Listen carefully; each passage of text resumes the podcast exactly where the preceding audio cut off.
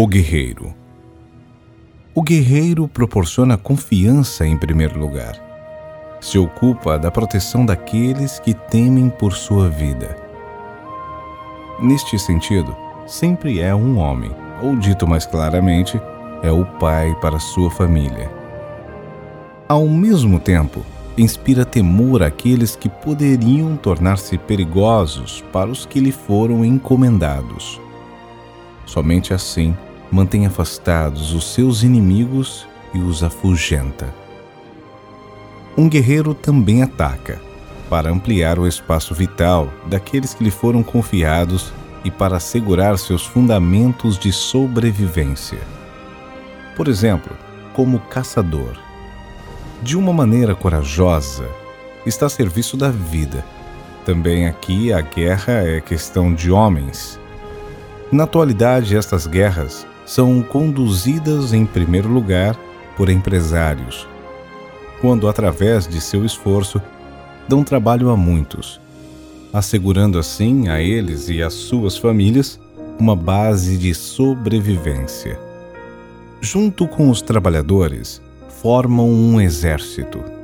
Em muitos sentidos, é um exército pacífico, ainda que se deem aqui também abusos que colocam em perigo as bases de sobrevivência de outros ou, inclusive, causam sua ruína.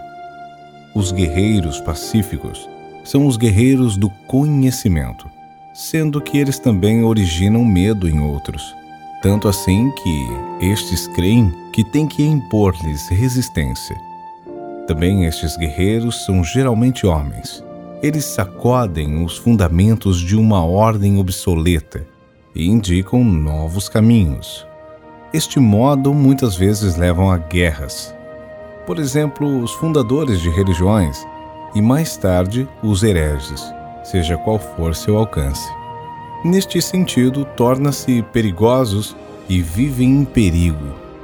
Vivem com valentia em perigo e com eles também aqueles que os seguem, ao menos em um princípio. Necessitam-se guerreiros neste sentido, sobretudo aí onde o novo enfrenta resistência.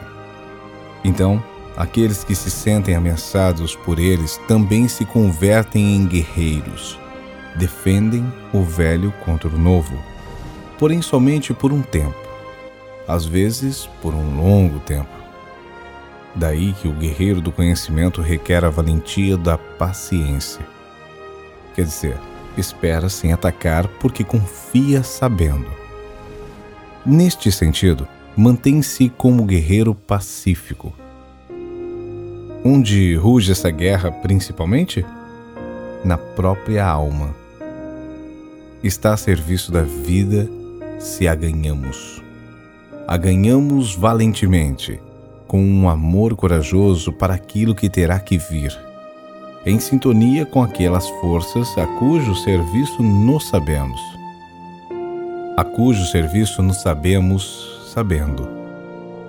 Seja qual for nosso destino nesta guerra.